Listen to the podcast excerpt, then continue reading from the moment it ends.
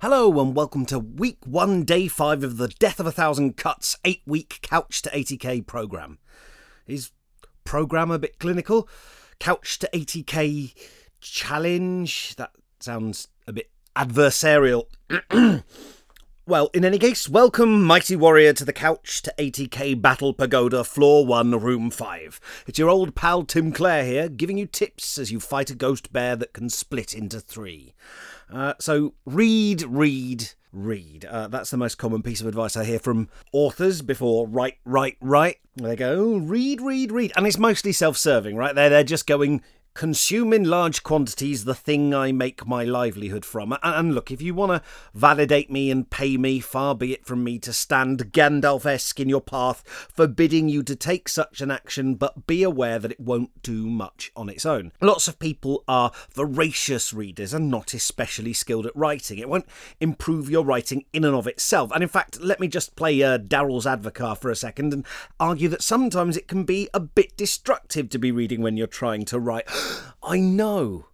Isn't that a naughty thing to say? Because a novel only shows you the end product, something that hopefully has been researched and worked on and passed over by an agent and an editor and a proofreader that has undergone false starts and had the clunky dialogue removed and stylistic missteps deleted. And if you're reading that, then jumping into a first draft rich with all the beautiful, awkward scruffiness of a new story trying to be born, you may well compare the two and con- con- conclude that you're a bit shit. We're so familiar with stories as a finished product, but works in progress. How many unfinished novels have you actually read? First drafts, you know, thirty thousand words or so by someone else. I, I bet the answer is far, far fewer than finished published books. And, and even when we're in a writing workshop or reading something someone shared on a forum, even then, that is very often something that's already been through a filtering process and that they've chosen as the best example of their output and edited and reworked. So culturally and experientially, we can't help but have deeply unrealistic standards of what a first draft produced by a fallible human being ought to look like. I mean, I do.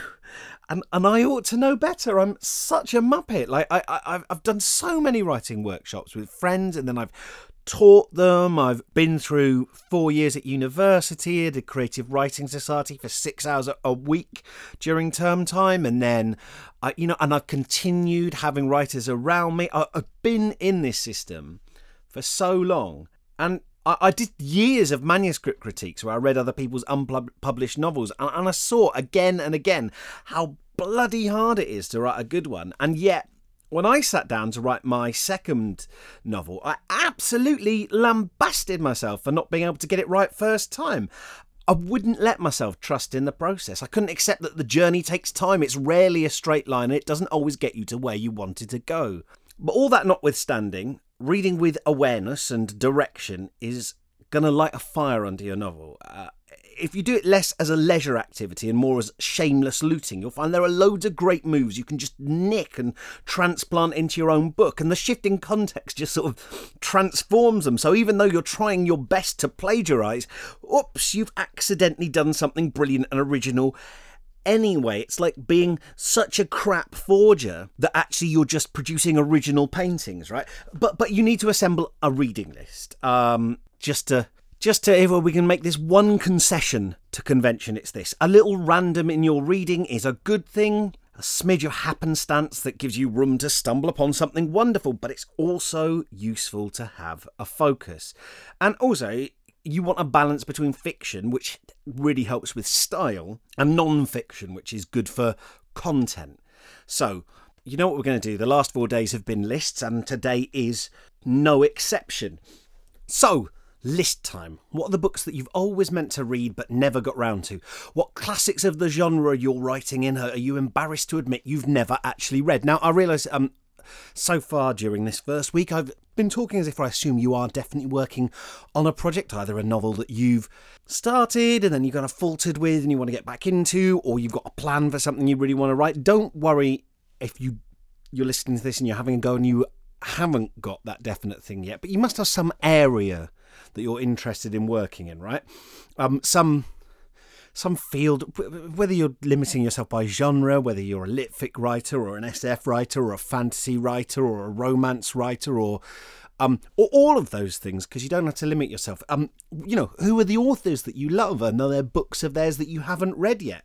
Are there any books that you can think of that sound very similar to the book you're writing, right? Because um, people say to me, they were like, it's so common, I hear it all the time. People go, oh, I, I don't want to read that. I don't want to be influenced. If something sounds a bit like theirs, no, no, no, no, no, no, no. You have to. You have to. It's the law. Right, this is the, these are the rules um, about uh, reading books that sound like they might be similar to yours. Number one, it'll probably be far more different from what you're writing than you feared, and so reading it will be a relief. And two, if there are similarities, you need to consider whether that's because you've both gone for obvious beats, cliches. I mean, how can you make yours different and surprising? If you find that they just happen to have written exactly the same thing you were, that's because you've both gone for something obvious and your idea isn't original enough. And it's not just, oh, damn it, someone got there first. It's like, maybe their book isn't that good, you know? Did you consider that? So it allows you to rise above what's come before.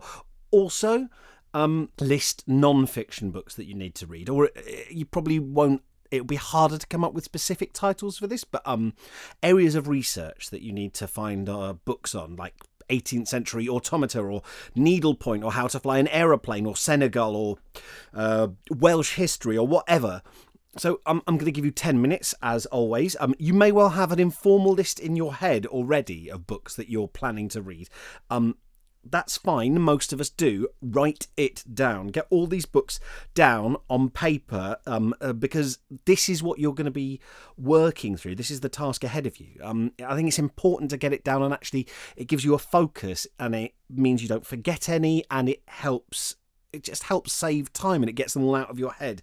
Um, and it's a good habit to get into. Um, although, for now, forget about that. Otherwise, writing everything down is going to feel like you're giving yourself jobs. Um, you can fine-tune this list later, cross out titles, whatever. We're not worrying about quality. You're not committing to this. It's just a first draft of the list, okay? Um, if you don't know an author, or you don't know the exact title, uh, just put your best approximation. Okay, so, are you ready? Fiction and non-fiction that might be useful to you writing your novel. List it. Ready? Go.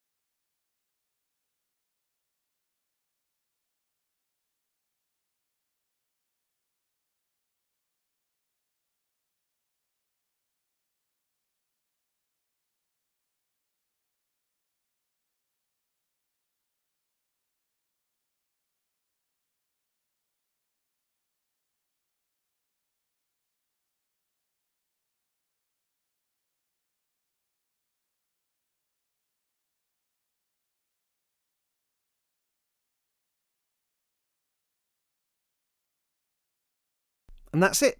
Uh, you can store this list and keep adding to it as new titles suggest themselves. It's sort of a never-ending task, and hopefully one you'll come to find rewarding. You know, writing the honours, um, the stack of non-fiction books I read through doing research stands higher than me, and the fiction I read alongside them is probably as tall again.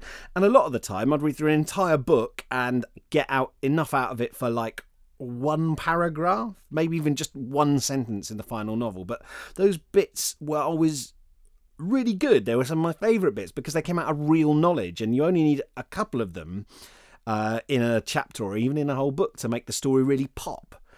Even with all that research, of course, uh, most of what you write is still made up. It is, after all, fiction. So, um, well done you.